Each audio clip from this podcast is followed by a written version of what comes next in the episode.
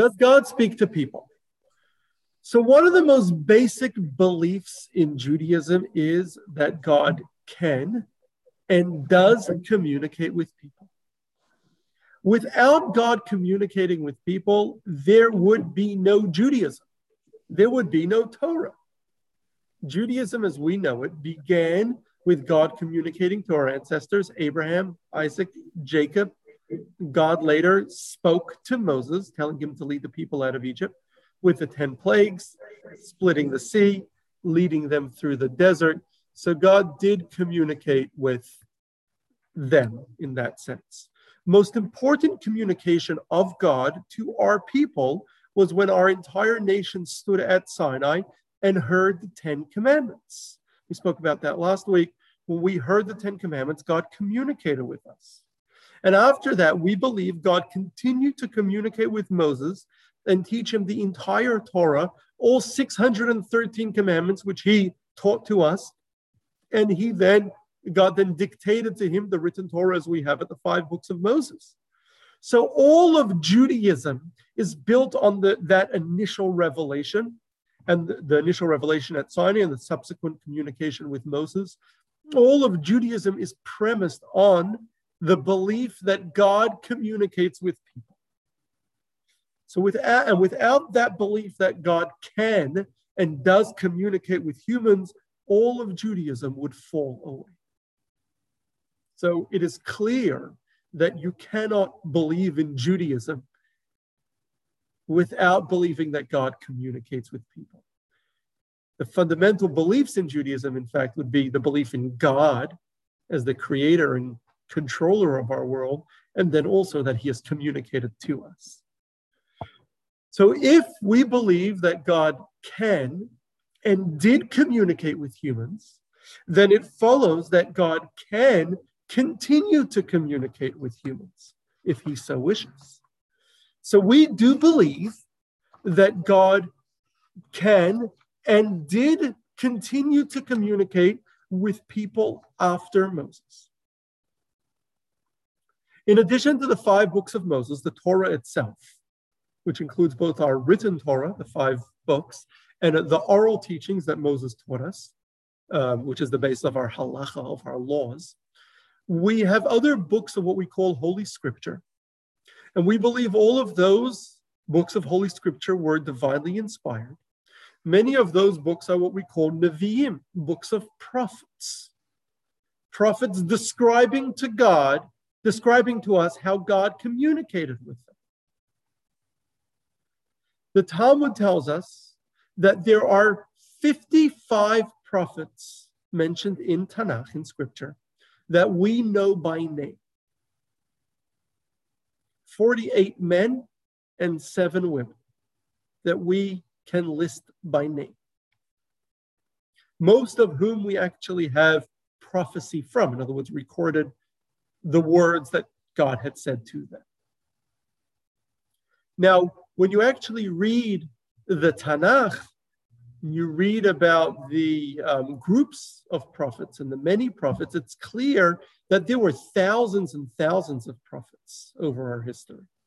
There seems to be large groups of prophets in the book of Samuel, in the book of Kings. Um, there seems to be, you know, various groups of prophets. In, um, whole teams and whole groups. So there were definitely many more than the fifty-five that we know by name. We just have no record of them. They didn't leave any record um, for history.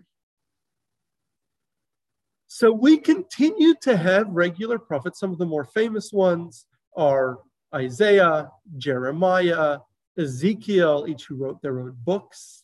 Um, we have prophets in some of the smaller books, Hosea, Amos, um, Joel, Micah. We have prophets that didn't get their own books, but they're recorded.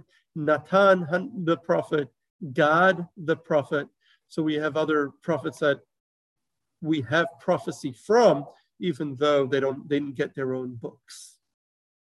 So, and we had regular prophets pretty consistently from the times of Moses onward for about a thousand years after Sinai. The final prophets recorded in our Holy Scriptures are Haggai, Zechariah, and Malachi, who were prophets at the beginning of the Second Temple period, about twenty-three hundred years ago. So those are the last books of our scriptures. Those are the last books of recorded prophecy that we have. After that, there appears to have been an abrupt end to prophecy. And we don't see any people called, known as prophets, or any people recording any prophecy from that period, um, about twenty-three hundred years ago.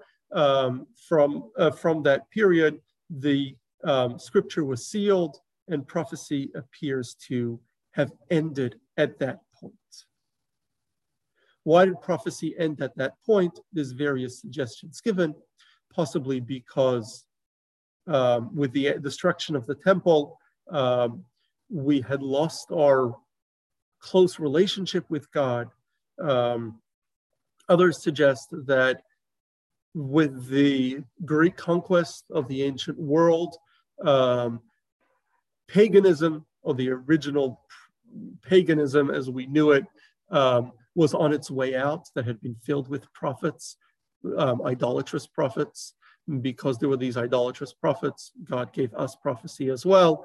Once the nations of the world didn't claim to have their own prophets, we didn't need it as much either. So regardless, it appears to have ended at this point about twenty-three hundred years ago. But while our recorded prophets ended then, we believe that God can still speak to people. God did, if he can, he still can.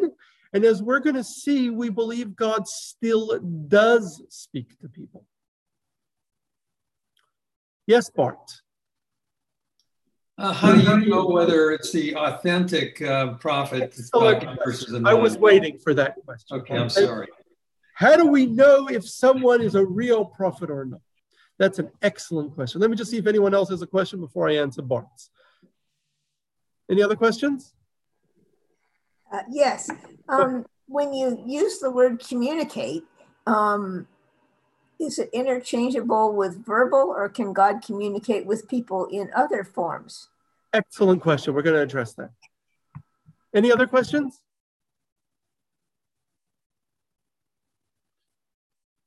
So let's get to Bart's question. How do, big question, how do we know if someone is a real prophet? Or to put it in other words, there have been a lot of people throughout our history who claimed to be prophets. In fact, there are many, many people today who claim to be prophets. You meet them all the time. How do we know who's a real prophet? How do we know that someone claiming to be a prophet, claiming that God has spoken to them, how do we know that God really did or didn't? So it should be clear that we don't trust someone who says that God spoke to them just because they said so. So what? Don't believe everything people tell you. Our mothers told us that when we were kids. Don't believe everything someone tells you. Because just because someone says they're a prophet doesn't mean they're a prophet. Don't believe them. Even if they are very, very charismatic. And there have been individuals who have come with all sorts of crazy ideas over the years, claiming to be prophets, have spoken to God, and they had followers because they were charismatic. They sounded spiritual. They sounded like they hadn't. Uh, that's not enough. Even if somebody can perform miracles for us, we still don't believe they're prophets. Because what appears to someone like a miracle can just as easily be a sleight of hand or a trick. How do you know it's really a miracle? It's impossible to know. Good magicians can make things that appear like miracles. How do you know? How do you know it's really a miracle? It could just be a trick. So just because someone performs a miracle, miraculous thing, and because someone's charismatic, that's not enough for them to be a prophet. We don't trust them. So why would we trust somebody as a prophet? We only believe prophets who follow the criteria the Torah gives us to believe in a prophet. We don't trust prophets because they're because they said so, because they're charismatic, because they make miracles, only because the Torah tells us to trust prophets or believe prophets who follow very particular criteria. Now, we believe in the Torah, not because somebody told us, not because of any miracles that were performed. That's not why we believe in the Torah. We spoke about this last week when we spoke about Sinai. We believe in the Torah because our ancestors, our grandparents, the entire nation, the entire Jewish people, stood at Sinai, millions of people, and heard God speak to them collectively. We are the only such nation that makes such a claim, that God spoke to our entire people, millions of people. We have an un, uh, we have a continuous chain going back to Moses, to those days. We have at every junction in our history recorded, retained that recollection of the revelation at Sinai. So we don't believe, we didn't believe Moses because he told us to, or because he performed miracles. Well, maybe we did initially follow him out of Egypt because he was performing miracles and because he wanted to get out of Egypt and he was the only ticket out. But we did follow him out of Egypt, but we still didn't trust him entirely until we came to Sinai. And then God spoke to us directly, to all of us. We all had a revelation, had God communicate with us. Once God communicated with all of us, we knew the Torah was true. And we trusted Moses. God didn't have a chance, as we mentioned last week, to share the entire Torah with us. It was too overwhelming. We trusted Moses to give us the rest. But we knew Moses was true because God told us. So if someone claims that God spoke to them, we don't believe them, unless they fit the criteria that the Torah gives us, which we know the Torah to be true, because God told us it is directly. So what is that criteria? What is the criteria for a true prophet?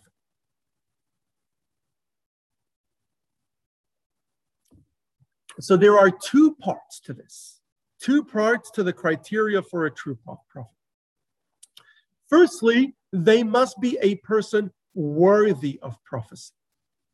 They've got to fit certain criteria to even have the possibility of becoming a prophet.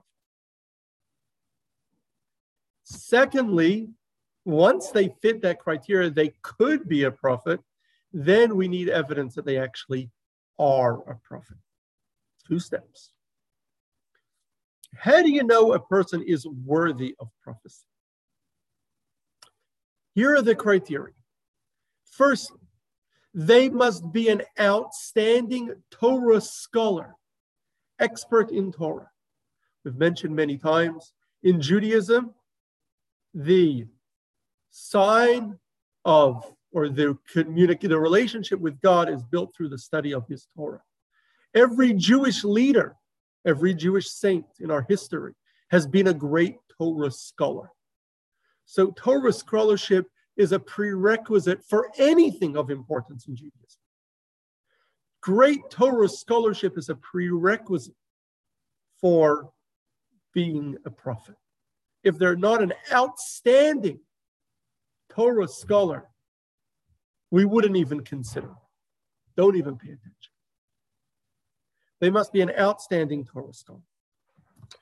Furthermore, they must have outstanding character, excellent character, a wonderful individual, extremely patient, never get angry, good use of their time, pleasant person, kind, wonderful. They must have outstanding character. Character development is an important part of Judaism.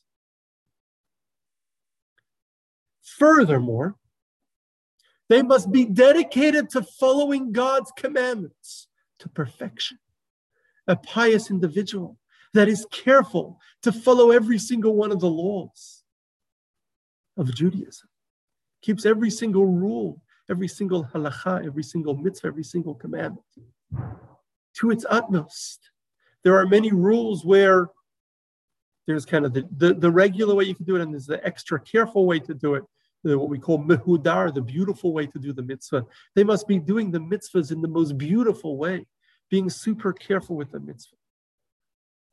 Furthermore, they must be someone who is totally uninterested in materialism and the material world around them, not chasing money or fancy things or any other hobbies that are not God-centric, that are not Torah-centric. So a person who has no other drive or uh, interest in life outside of Torah and following God's command. So now if someone follows those things, they're a Torah scholar with outstanding character, who's extremely meticulous in following God's commandments and uninterested in anything outside of God and the Torah, they're not necessarily a prophet. But they need those qualities in order to become a prophet. They cannot become a prophet without those qualities. So anyone out there who claims to be a prophet that doesn't share all those qualities, you know that they're a false prophet. Don't even pay attention to them.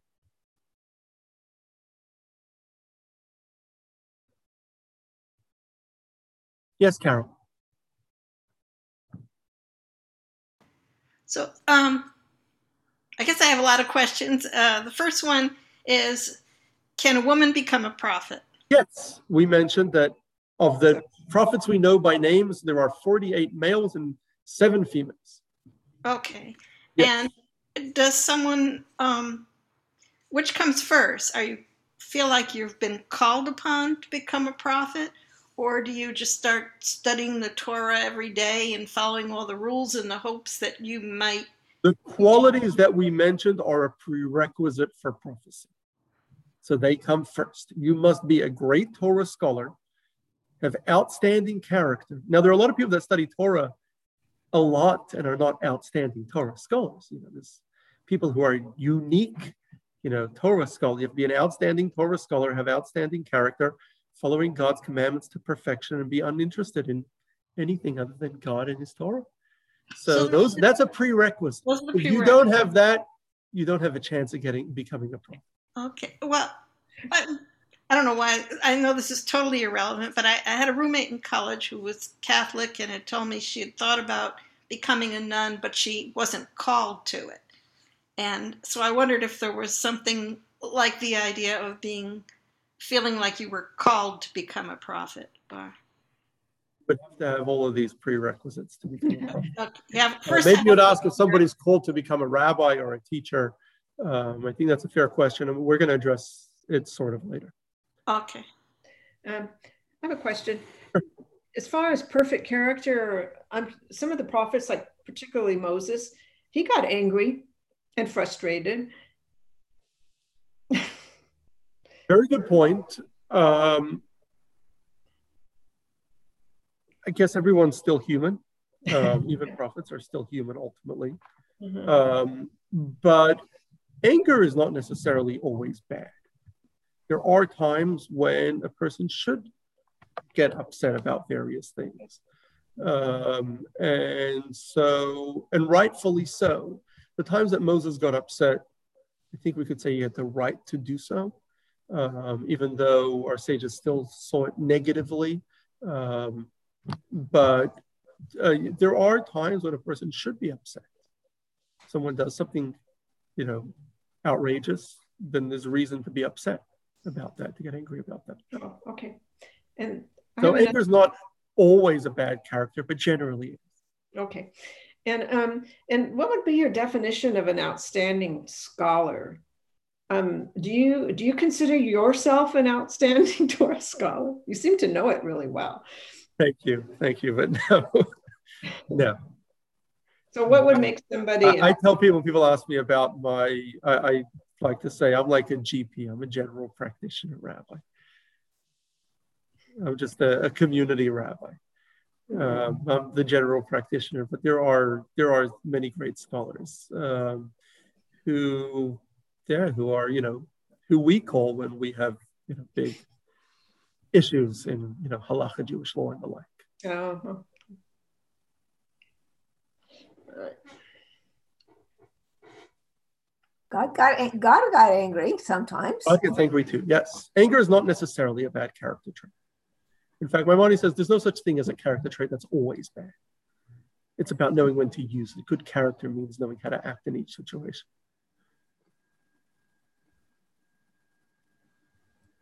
So you need these basic things, being a Torah scholar, having outstanding character, following God's commandments to perfection, and being uninterested in anything other than God and his Torah. Um, these qualities are the prerequisite. If somebody has these qualities, and then they tell us that God sent them with various instructions, then the way we test them is not by performing a miracle, but by asking them to predict the future. And they must predict not one detail, but many, many, many details. And they must predict what will happen in detail.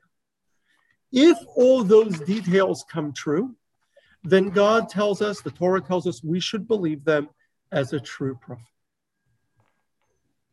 So if that happens, we can ask them to predict what will happen in great detail. If they predict what will happen in great detail and all those details come true, then we are to believe them. Now, to be clear, we don't believe them just because they were able to get predictions right. We believe them because the Torah says that is the test for somebody who is a prophet. So the Torah tells in such an instance, we should follow them. Again, this is not your average person out there who's giving us predictions, but this is a great scholar, pious, saintly individual who's giving us these predictions. There's, there's all these Christians. Um, do they they be- initially believed that Jesus was a um, prophet? In, in I will the- get to that. Very good, very good question. I'm going to get to that, to the founders of Christianity and Islam. So we can know that someone's a prophet if they follow all the criteria above. They then say that God spoke to them, and um, they then they need to predict multiple things and get it all right. Um, we can also know someone's a prophet if another known prophet tells us that they're a prophet. So Joshua, Moses' successor, was appointed by Moses. So we didn't need to test Joshua to see if he was a prophet. He was appointed by Moses.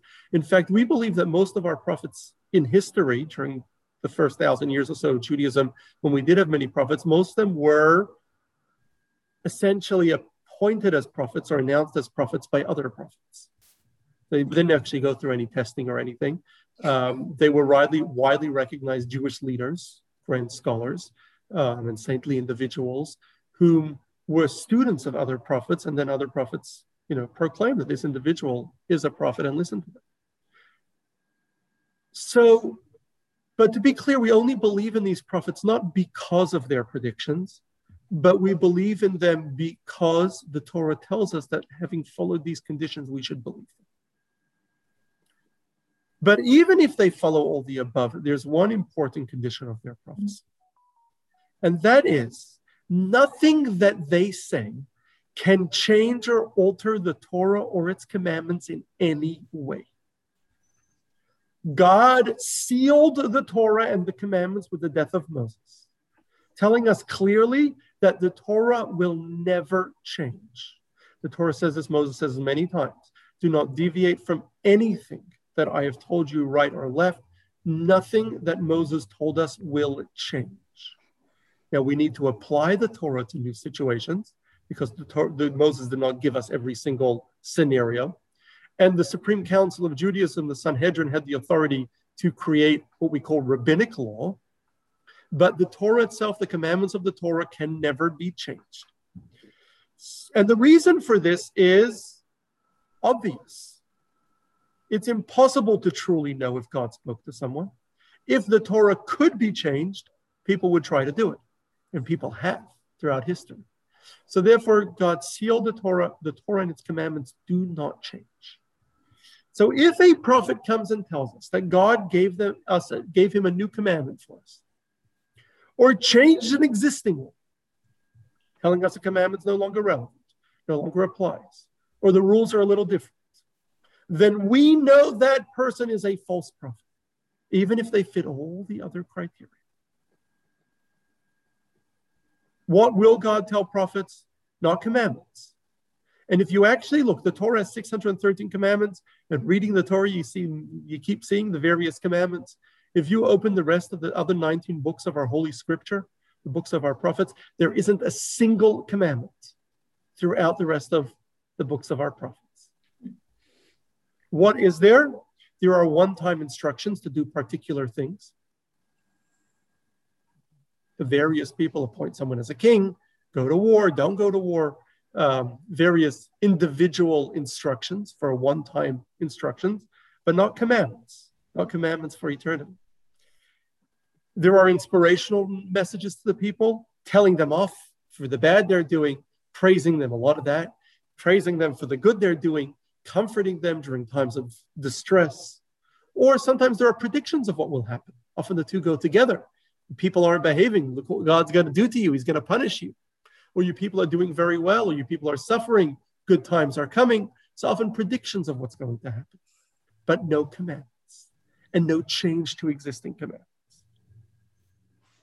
But since we only believe in the prophets because the Torah tells us to, to believe in them, not because of anything they've done, even if someone performs great miracles, but says that God told them to change a mitzvah in any way, change any of the commandments or basic beliefs of the Torah, we know that they are false because the Torah says so.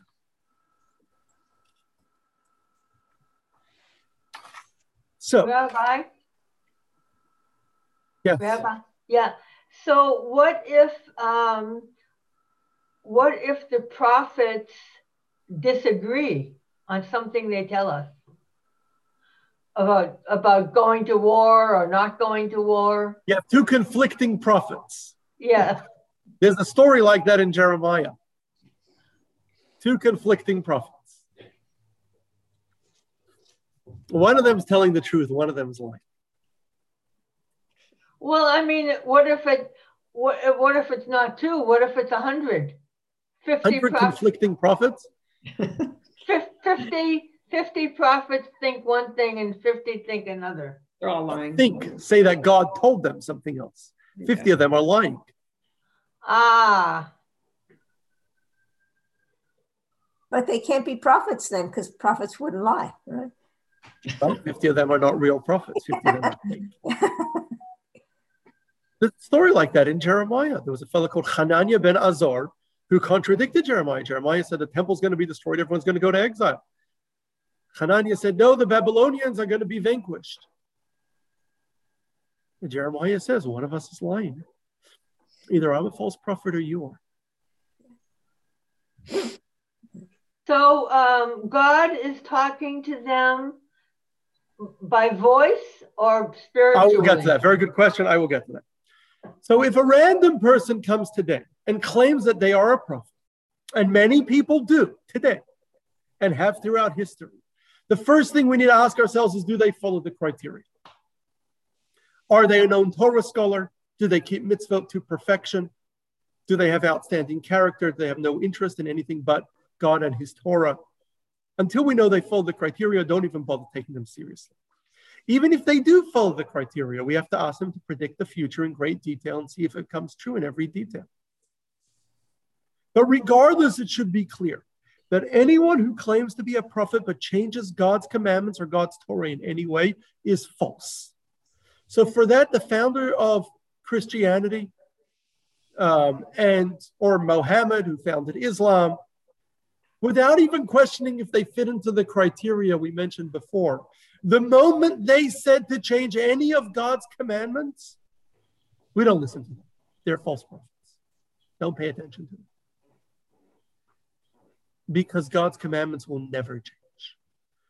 Now, the details of our views of Christianity and Islam are beyond the scope of this class. I'm not going to get into a discussion on it right now. Um, we, I do have a podcast on Christ- the Jewish perspective of Christianity and a podcast on the Jewish perspective of Islam. Yes, Lewis. To be clear, as far as Christianity goes, it wasn't Yeshua that created that religion. It was Constantine okay. sitting in Rome. I don't want to get into this discussion. Fair enough. I don't want to get into the discussion right now, but I do have a podcast on it, and I'm happy to discuss with you afterwards. Okay. So what happens when a person feels prophecy? What does it feel like? So there appears to be different degrees of prophecy. There's what we could call open prophecy, nevuah, the kind of prophecy that the prophets of old experienced in our scriptures. In an open prophecy, the prophet becomes overwhelmed by the experience and is entirely focused. It is often described to us in the books of our prophets with people experiencing seizures because they are so overwhelmed by the experience, or falling to the ground.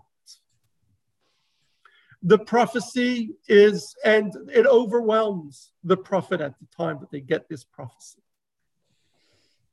The prophecy can come as a vision. So it's not an audio, it's not God speaking to them, but it becomes as a vision in their imagination. They didn't actually see anything with their eyes, but it's this vision they get in their imagination while awake or while sleeping. As described in this week's parsha, b'mareh or b'chalom, in a vision or in a dream. It's an experience in their mind. They feel that God communicated with them.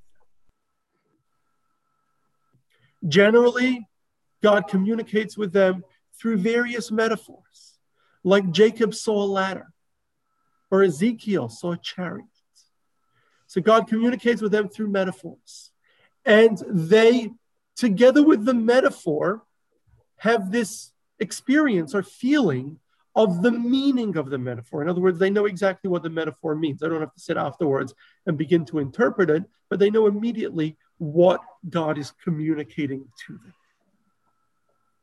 When a prophet, when a prophet gets this kind of communication from God, it is clear to them that God is speaking to them and what God's message is. Because without that clarity, the certainty that God is speaking to them and the certainty of what that message is, then how do they know if they should follow the instructions that they're getting? So they need to be absolutely certain that it is God speaking to them in this experience and certain about what this message is. And that's the way God communicates with most prophets, through this overwhelming experience where they feel God's communicating with them and they feel certain, it's all in their mind though, what God's message to them is. It's an overwhelming experience. It's the way God spoke to most prophets, with the exception of Moses. In this week's parsha, we mention when God speaks to Moses, God spoke pe el pe, um, person to person to Moses, like a person speaks to another. God communicated with directly with Moses. Moses did not get overwhelmed. Moses had a very, very clear, did not get it through a vision or through some sort of metaphor, but God spoke to Moses very, very directly. Exactly what Moses' experience is like, we don't know. He didn't share with us, but God spoke to them, him directly in the same way that God spoke directly or communicated directly to our people when we stood at Sinai. As we mentioned, as we mentioned last week, we don't know what that experience was like when we stood at Sinai. We believe it was another sense. In other words, today, we don't have the ability, humans don't have the ability to sense spirituality. We can only sense the material world. We can only sense physical things that we can see or touch or hear. But when we stood at Sinai, we had the ability to sense spirituality, to sense God's communication, positively be aware of it, like having a sixth sense. Moses communicated, what that feels like, we don't know. Moses communicated with God in the same way. Not other prophets then. Other prophets communicated with God not through a sensory way, where they were able to actually sense God, but through an imaginative way, where God appeared in their mind. The prophecy came through an experience, a vision, or a dream that appeared in their mind. But it appeared with such strength and certainty that they were certain it was God communicating with them. Can't everyday people have it? Because you hear people having, like, because I had it once. Very um, good question. I, very good question. I'm going to get to that. Excellent question. Okay. Now, people can also get a less clear or more ambiguous communication with God. So when God spoke to our prophets of old, God spoke to them, communicated with them through a vision, through this feeling that God's telling them something. But in a way, they were one hundred percent certain that God was speaking to them and what God's message was. But God can make a message fall into people's minds, which they're not one hundred percent sure of. Or they're not one hundred percent sure of what the message is. Now, such messages we should take seriously, but we have to be careful because it could just be our own imagination. Now, to be clear, this is only for people, not for the average person. This is only for people that fit the original criteria where they're worthy of prophecy, for this to even be relevant. So is there prophecy today? Do we have prophets today? And so we mentioned earlier that the prophecy found in Scripture ended one thousand years after Sinai, about three twelve B C, or just over twenty-three hundred years ago. Maimonides writes that according to tradition that he got from his father and he got from his teacher, an oral tradition that he had, prophecy will return in the year eleven sixteen. That's what Maimonides writes. He lived just after that. Prophecy will return in the year eleven sixty. Now, in the time since then, meaning the last nine hundred years, we have not had prophets in the biblical sense that went around announcing, so said, this, this is the word of God. So in that sense, prophecy has clearly not returned. However, there have been many great leaders in the last nine hundred years who communicated powerful spiritual messages that they told us they received. They didn't tell us God spoke to me, so said God. But there were many individuals, saintly Jewish leaders and scholars, who did communicate messages to us in the past nine hundred years. Among them was a French scholar, Rebbe Shmuel Hanavi, he was called. His son, Rebbe Yehuda HaChassid. A German scholar, Rebbe Elazar Bar Rokeach. A Spanish scholar, Rebbe Moshe ben Nachman, known as Ramban or Nachmanides. Perhaps the most notable individual in the last nine hundred years who shared with us volumes and volumes of teachings that he was taught in spiritual experiences that he had, was the great Arizal, Rabbi Yitzchak Luria, the great master of Kabbalah, whose impact on Judaism is almost unmatched in the last thousand years. And he taught us much of the teachings of Kabbalah that we have today. And much of Jewish practice today is based on the teachings, traditions, and customs are based on the teachings that the Arizal taught us. All of which he was not taught from a teacher. Not something that he was taught by his teachers or only by his teachers, but things that he received from spiritual experiences. Another notable individual was Yisrael, Rabbi Yisrael Baal Shem Tov, the founder of the Hasidic movement. It was not just the leader and the founder of a movement, but who taught great, powerful teachings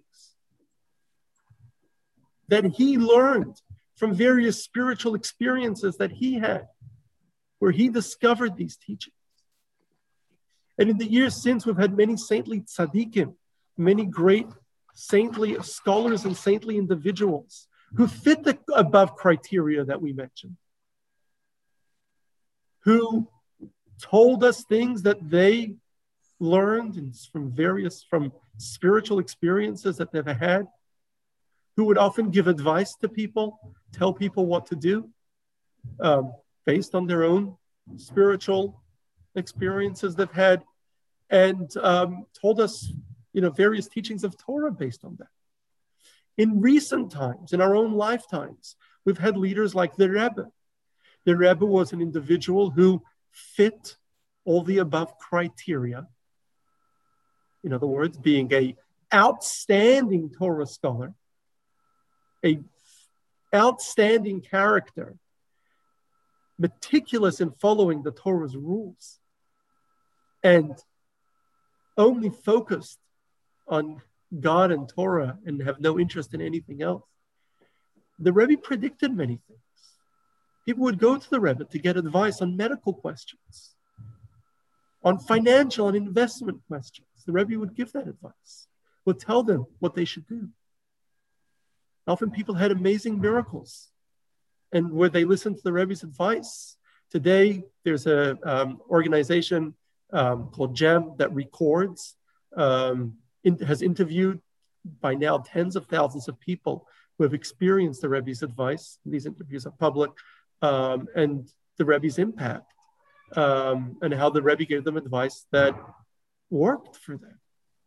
The Rebbe also taught us many teachings. Um, and so while these individuals that we've mentioned the last nine hundred years, the Rebbe included, never, you know, said prophecy in the sense the way prophets of old said prophecy, they did teach us things that they were taught outside of the regular human experience.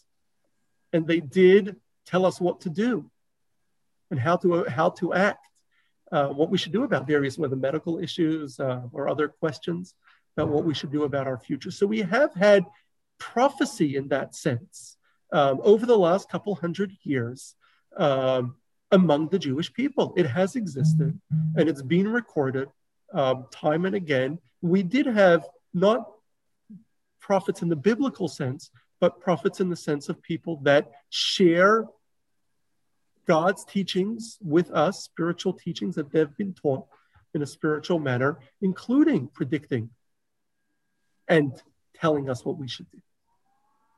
But that doesn't really fit your definition of prophets, that you, what they predict does come true.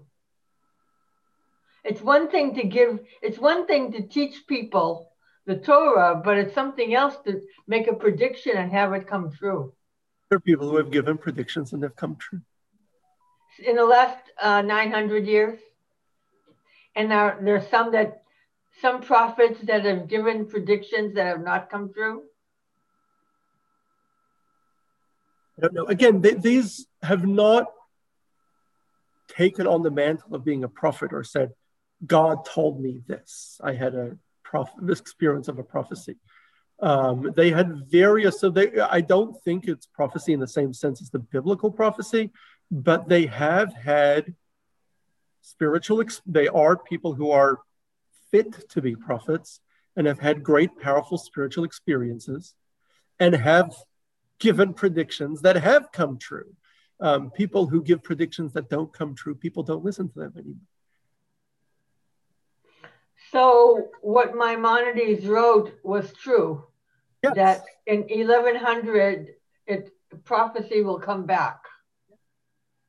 Okay. Yes, not in the biblical sense, in a different sense than the way it was in biblical times, because they're not kind of quoting God or saying, this is what God told me, but they are sharing various spiritual experiences that they've had and information that's been told in these spiritual experiences.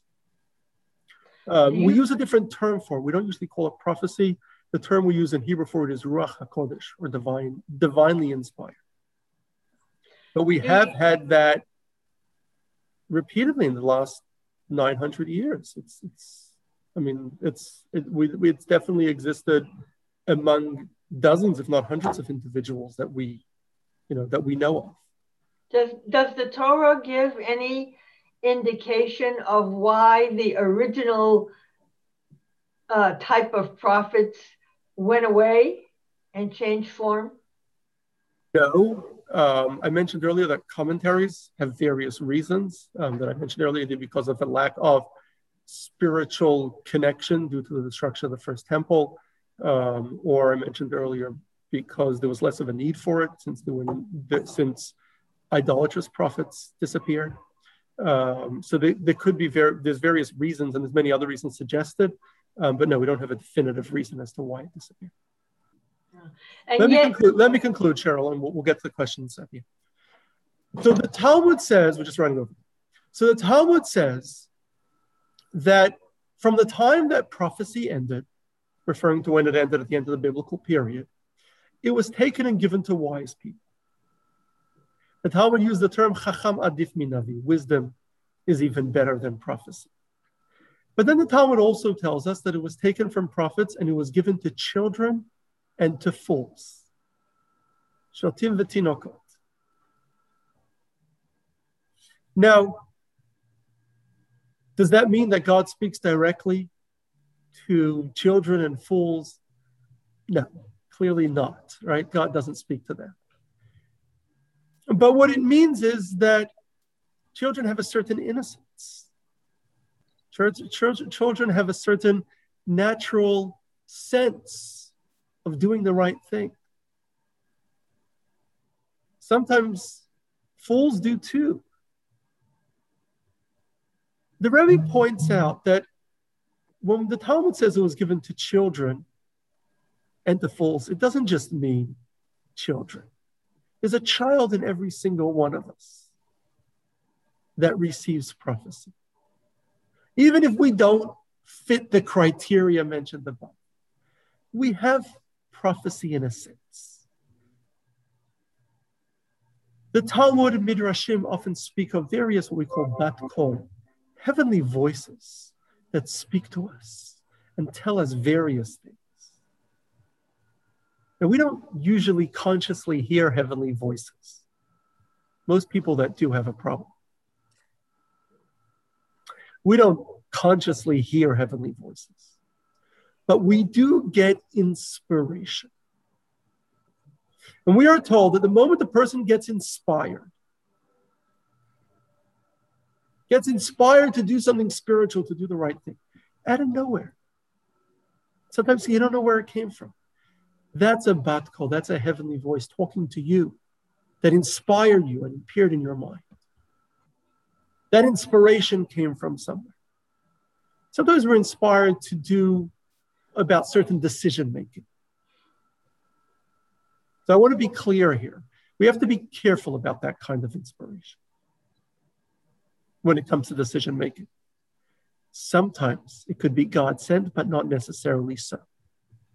And we don't have any way to know it. So I would say this, when it comes to decision making, and you have just this gut feeling, don't always follow your gut feeling. It's not always, it's not a smart thing to do, and you don't know that it's God speaking to you. There's no way to know. So if you do feel kind of a gut feeling about a certain thing, analyze it, go through in your mind the best path forward. Ask advice is always the best thing to do. Person's unsure what to do, ask advice from more than one person. Professional advice, if it's something that requires a professional, a medical thing or a business thing, uh, somebody that somebody who has expertise in the field, more than one person to get multiple opinions. And then once you've relied on your own understanding and, meta- and expert advice, then pay attention to your gut feeling. So don't follow a gut feeling against. I would take gut feeling seriously. I think they are valid and you should pay attention to them, but not against common sense, not against expert advice. Don't follow your gut feeling, not a good idea. Follow the expertise and the common sense. And if the gut feeling fits with the expertise and the common sense, follow the gut feeling.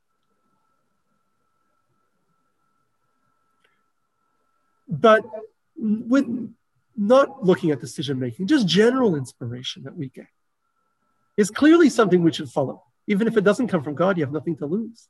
But often it does. And we believe that these inspirational moments are God-sent.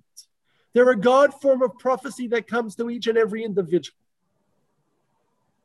So firstly, if God's sending you a message, you got to listen to God's message. Pay attention to it. Don't ignore it. Act upon it. Do something about it. Firstly, because God told you to. It's God's message. It's a God-sent message. But also think of its power. If God decided to send you a message, that must be because God wants to get you going. He's trying to motivate you, wants you to do good. So if you have that inspiration, yes, that moment of inspiration is likely a message from God. Take it, run with it, act upon it, do something about it. Everybody has that sense of prophecy within them. Everybody can have God communicate with them. God communicates with everyone, not in a definitive sense, in the same way he communicates with prophets. But at least in an inspirational sense, God communicates with all of us. When we get those moments of inspiration, act upon them, jump upon them, use that inspiration in God's communication to you to do something positive, to do another mitzvah, to improve your life, improve the life of others, connect to God and his Torah. Make it a positive thing. Use out God's communication. So to answer our original question, does God communicate to people? Absolutely. It is a basic fundamental belief in Judaism that God communicates to people. It's the basis of our Torah. We only trust people that God communicated with them because the Torah told us to, and only if they fit the criteria of the Torah. For someone to have, for God to have communicated with definitively, they need to be a scholar, perfect character, absolute, very um, meticulous about God's commandments, and focused only on God and Torah. Um, such a person God can and does communicate with them. We've had prophets of old. Um, prophecy in the biblical sense ended some twenty-three hundred years ago.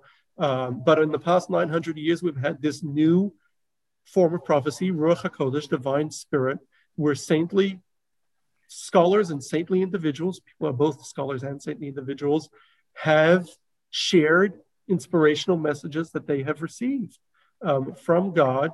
Um, and we have, and we should follow those messages that they've sent us. And uh, but truly, well, we shouldn't believe the average person who tells us God spoke to me. God, that we do believe God inspires people, that we don't know definitively if it came from God or not. We should pay attention to those inspirations. We do believe we get inspired by God.